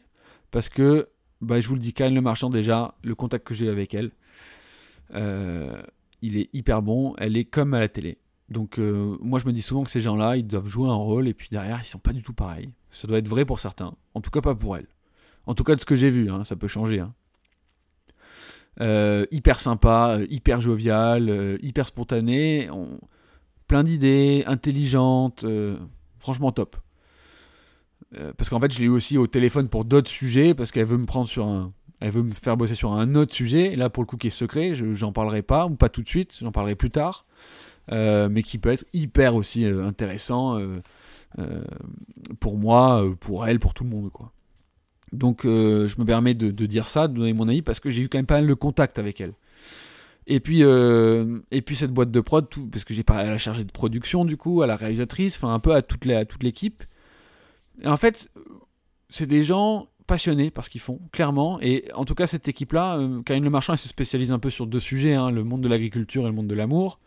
Elle m'a fait une émission où elle traite les deux sujets, mais. euh, Et euh, je pense que ça la passionne vraiment, en fait. Enfin, j'en suis même assez persuadé. Qu'elle fait pas ça par, uniquement par opportunisme ou parce qu'elle pense que ça peut fonctionner. Je pense qu'elle le fait aussi parce qu'elle est passionnée. Et je pense que c'est aussi pour ça que son émission cartonne. Que moi, je n'ai jamais regardé, je l'avoue. Karine, si un jour tu m'écoutes, je n'ai jamais regardé L'amour dans le pré. Mais je m'y suis mis depuis, pour apprendre à te connaître. Voilà, et le dernier point, je, lis mes notes là, j'ai écrit, euh, j'ai mis un, point, j'ai mis je stresse. ouais, ouais, ouais, bah parce que potentiellement passer en prime time devant 3 millions de personnes, ça me fait stresser. Donc, euh, mais je, travaille là-dessus, vraiment je me force à, me préparer à être vraiment naturel et à parce que quand on est stressé en général, on peut commencer à être un peu, rigide. Je vais essayer de pas l'être, d'être vraiment naturel. En tout cas, c'est pour ça qu'elles m'ont aimé et qu'elles veulent me prendre, donc il faut que je reste comme ça. Ok, voilà, c'était pour ce sujet-là. Ça fait combien de temps qu'on parle? 1h22. Bon, allez, il me reste 22 minutes. Il me reste, euh, ça fait 1h22. On va dire qu'il reste 8 minutes. Je vais faire les deux derniers points rapido presto. Je voulais vous partager un court passage d'un livre que je suis en train de lire qui s'appelle. Euh, qui s'appelle comment déjà Euh, 12 euh, leçons, euh, 12 règles, 12 règles pour une vie de Jordan B. Peterson, qui est un psychologue américain qui est en train de. un peu qui, qui- qui est vraiment très connu, qu'on voit sur Instagram, il fait beaucoup de vidéos. il est très intéressant, il est un peu clivant. hein, il est un peu clivant. Mais en tout cas, moi j'ai acheté son livre qui, à première vue, là, et d'ailleurs il y a une phrase qui dit euh, faut pas euh, se fier. C'est quoi déjà? Faut pas se fier à la, couverture d'un livre. C'est ça? Ne jugez pas un livre à sa couverture. Bah, si je l'avais jugé à la couverture, je me serais dit, voilà, là, c'est quoi ce livre? On dirait un livre de développement personnel à la con, là, 12 règles pour une vie, ok. euh, j'ai lu le sommaire, j'ai lu le titre des, euh, des règles, je me suis dit, oulala, euh, c'est quoi ce truc? Ça a l'air vraiment superficiel. Et en fait, je l'ai quand même lu parce qu'on me l'a énormément recommandé, parce qu'il est extrêmement bien noté, parce que c'est un best-seller. Et en fait, j'ai bien fait. Parce que autant euh, la couverture et les chapitres donnent une impression de bâclé, mais autant ce qu'il a écrit dedans, bah, c'est très très très très riche. C'est plein de références à la fois religieuses, bibliques beaucoup, euh, psychologiques, sociologiques. Il met beaucoup d'études. Enfin, c'est hyper riche. Franchement, je pense que je mets euh, véritablement 5 minutes pour lire une page parce que j'annote, je prends des notes. Je, je, je, je check des mots sur internet ou des références euh, que je ne connais pas. Très riche, quoi. Et en fait, ce livre, il est très intéressant. Alors lui, il va beaucoup parler de discipline, justement, qui est un peu mon dada en ce moment, dont je vais parler après. Euh, et il va beaucoup parler aussi euh, d'ordre et de chaos. Enfin, je ne vais pas vous le résumer parce que je vais être très mauvais, mais je vais vous, si vous êtes intéressé, li- lisez-le. Franchement, euh, il est très intéressant. Il apprend plein de choses pour soi, pas que. Bon, en tout cas, moi, il y a un passage dans ce livre qui est un passage du- que je trouve hyper intéressant. Je vais vous le lire. C'est un peu glauque, euh, mais ça permet de remettre les pendules à l'heure. Je cite Dans les foyers sans père, les enfants ont quatre fois plus de risques d'être pauvres. Les enfants sans père, sans père ont aussi plus de risques de devenir toxicomanes et alcooliques. Les enfants qui vivent avec des parents biologiques mariés sont moins angoissés, déprimés et délinquants que ceux qui vivent avec un plusieurs parents non biologiques. Dans les familles monoparentales, enfin, les enfants ont également deux fois plus de risques de se suicider. Voilà, je vous l'avais dit que c'était glauque. Mais je, trouve ça quand même hyper intéressant. À l'heure où euh, le format du couple traditionnel, on va dire, est vachement décrié et remis en cause, je pense que ça permet quand même de remettre un peu quelques pendules à l'heure. Voilà, tout ce que je voulais dire. Et enfin, le dernier point que j'avais noté, c'était la discipline, c'est le bonheur. Donc je vais être très rapide parce que en plus, je commence vraiment à fatiguer. Mais euh, qu'est-ce que je voulais dire? C'est que pour continuer cette référence à l'ordre et, et au chaos dont parle Jordan B. Peterson, il faut bien comprendre que il explique que le chaos est aussi très important, euh, mais euh, qu'il faut qu'il en gros, euh, on peut imaginer ça un peu comme le yin et le yang, vous savez, Euh, il y a une partie blanche dans laquelle il y a un point noir et il y a une partie noire dans laquelle il y a un point blanc. Bon, mais c'est un peu comme l'ordre et le chaos, si vous voulez. Les deux ont- se nourrissent et les deux ont besoin d'être en équilibre. Le chaos, c'est pas que ce qu'on peut penser, c'est aussi de là que de, là que va jaillir la créativité. Et l'ordre, c'est ce qui va aussi créer de l'apaisement. Mais si on, se réfugie totalement dans l'ordre, sans aucune once de chaos, on peut arriver, là il pousse le truc, je vous le fais très simplement, mais à des sociétés comme le nazisme. À l'inverse, si on pousse le chaos à fond sans aucun ordre, ben là c'est l'anarchisme. Bref, et, ça il applique aussi dans notre vie personnelle à nous tous. Euh, alors moi, pour euh, si on devait continuer la métaphore, je dirais qu'il y a une longue partie de ma vie où le chaos a été prédominant dans ma vie, dans le sens où euh, j'avais euh, aucune discipline. Au contraire, je voulais vraiment aller euh, contre toutes les règles que on m'avait fixées. J'avais vraiment un esprit très rebelle de mes euh, 14 ans à mes, je dirais, euh, 23 ans, mais ça ça a commencé vraiment à s'apaiser une fois que je suis parti à Paris d'ailleurs. Le moment où j'étais enfin totalement libre de faire ce que je, ce que je voulais faire, j'ai commencé à me dire ok, calme-toi Tonio. Bon, en tout cas, voilà, on, va dire que de mes 15 ans à mes euh, 23 ans, eh bien, euh, je n'avais aucune once de discipline euh, dans ma vie. J'étais dans l'instant présent en permanence. Je voulais découvrir, tester les limites, euh, voir ce qui faisait mal, ce qui faisait pas mal, kiffer. euh, aussi, j'ai vraiment testé toutes les limites, hein, que ce soit euh, euh, en termes de prise de risque euh, physique, avec des, des- des- des bêtises que j'ai pu faire, ou bien euh, en testant plein de drogues, etc. Donc bon, Euh, est-ce que j'en suis fier ou pas? Non, c'est juste, juste passé comme ça, voilà. Et puis ensuite, je me suis dit, mais en fait, ça procure pas du bonheur, ça. Et donc petit à petit, petit à petit, j'ai commencé, on va dire, soit, euh, je sais pas ce qu'on pourrait dire, soit à m'assagir, mais je dirais moi à faire preuve de plus de maturité et à comprendre que finalement, euh, déjà à regarder la définition du mot discipline, pour moi qui était un mot extrêmement éloigné de mon vocabulaire, j'étais là, c'est quoi ce truc? Parce que pour moi, la discipline, c'était mon père, quoi, c'est-à-dire euh, une vie cadrée, rythmée, routine, etc. Et je me dis, mais putain, mais qu'est-ce qu'on doit se faire chier? Et en fait, non. Euh, en fait, j'en suis arrivé à cette conclusion, c'est que la discipline, c'est le bonheur. Donc j'en suis arrivé aussi à lire des livres comme Pensée de Marc Aurel, qui est un des fondateurs de la philosophie du stoïcisme. Stoïcisme qui est clairement, en gros, cette idée de...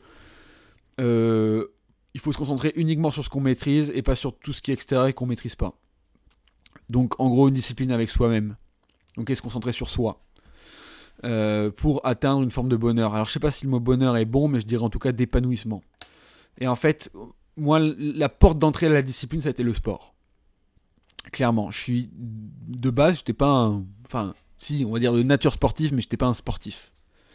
Je le suis devenu depuis quelques années, euh, de manière beaucoup plus consistante ces derniers mois. Euh, et en fait, c'est devenu quelque chose qui m'a euh, équilibré, mais à fond dans ma vie. Parce que ça fait un bien fou et parce que ça te force justement à avoir une discipline. Parce que qu'est-ce qui se passe quand on va faire du sport? Ben, En fait, on sait très bien, tous, tous, on sait très bien qu'en gros, l'effort d'aller au sport, c'est relou, mais une fois qu'on l'a fait, on se sent trop bien. Donc ça implique de la discipline, de pas penser à la récompense immédiate, de se dire ouais vas-y j'ai pas envie d'y aller, et de se dire non, je pense à, moi, euh, à comment je vais être dans plus 2, plus 3 heures. Désolé pour ce bruit, c'est l'ascenseur. Euh, ne croyez pas que c'est autre chose. Ouah, ça m'a coupé. Euh, donc voilà, et, en fait, ça, a été vraiment la porte d'entrée, ça a été le sport. S'en est suivi, si vous voulez, déjà de se dire ok je vais aller au sport de plus en plus régulièrement. Jusque là maintenant j'en suis quasiment, j'y vais quasiment tous les jours pendant 45 minutes à 1 heure. Euh, et ensuite il y a la découverte de soi dans l'effort sportif, la découverte de ses limites. Et là justement on est dans la découverte de limites différentes de ce moment quand j'étais adolescent où je découvrais des limites plus... Euh, je, testais l'autorité de, mon entourage et de, de, la structure sociale et familiale. Là, c'est, je, me teste moi-même en fait, et c'est magnifique parce que par exemple, je me suis mis à la course il y a pas longtemps. Je n'ai jamais couru de ma vie, si ce n'est quand je faisais du squash ou du tennis, ce genre de choses. Mais j'ai jamais vraiment fait du running, quoi. Et ça m'a toujours semblé extrêmement chiant. Euh, et en fait, dans le running, il y a quelque chose d'extrêmement intéressant, c'est qu'on se bat contre soi-même, contre son, contre son mental. Euh, parce que là, il y a autant qu'on joue au squash, moi je suis fan de squash, euh, ben on joue contre quelqu'un. Euh, il y a un côté très ludique. La course, euh, rien de ludique, c'est juste un combat avec soi-même. Et donc j'ai commencé avec un niveau très très bas. Au début, je faisais 2 km à 10 km heure, puis 3, puis 4. Puis j'en suis arrivé là en ce moment à 5 km à 11 km heure. Euh, et en fait, ça peut paraître ridicule, mais je pense qu'il faut toujours se comparer à son mois d'avant, donc regarder la courbe de progression. Et en fait, le fait d'avoir atteint cet objectif en l'espace de deux semaines, moi, j'étais derrière, hyper content. Bref. Voilà, et, en fait, pourquoi je parle de discipline dans le sport? Parce qu'au début, on y va. Euh, quand on va au sport, par exemple, très souvent les gens ils vont au sport en janvier, euh, après les fêtes, on a beaucoup mangé, et puis on, allez, on est reparti sur un nouveau truc. Et alors le truc classique, c'est en janvier on s'inscrit à la salle, on y va cinq fois, et puis ensuite dès que la motivation euh, elle, est plus là, on n'y va plus. Mais en fait, la discipline ça va être le relais de la motivation, c'est la continuité de la motivation. S'il n'y a pas ça, on arrête. Et, euh, et, du coup, derrière, ça, ça, euh, en fait, voilà, le fait d'arrêter, de se mettre un objectif et de pas aller au bout, genre, ok, je m'inscris à la salle, je vais y aller une fois par semaine ou deux fois par semaine pendant un an, le fait d'abandonner au bout d'un moment, ça réduit la confiance en soi. Donc, dans la discipline, il y a du bonheur parce qu'on est fier de soi quand on fait les choses. Même si sur le coup, ça nous fait chier, mais après, on est fier de soi. Et je me rends compte que c'est hautement addictif, ce processus-là, euh, et c'est toujours dans moi, dans cette idée d'essayer de devenir la meilleure version de moi-même.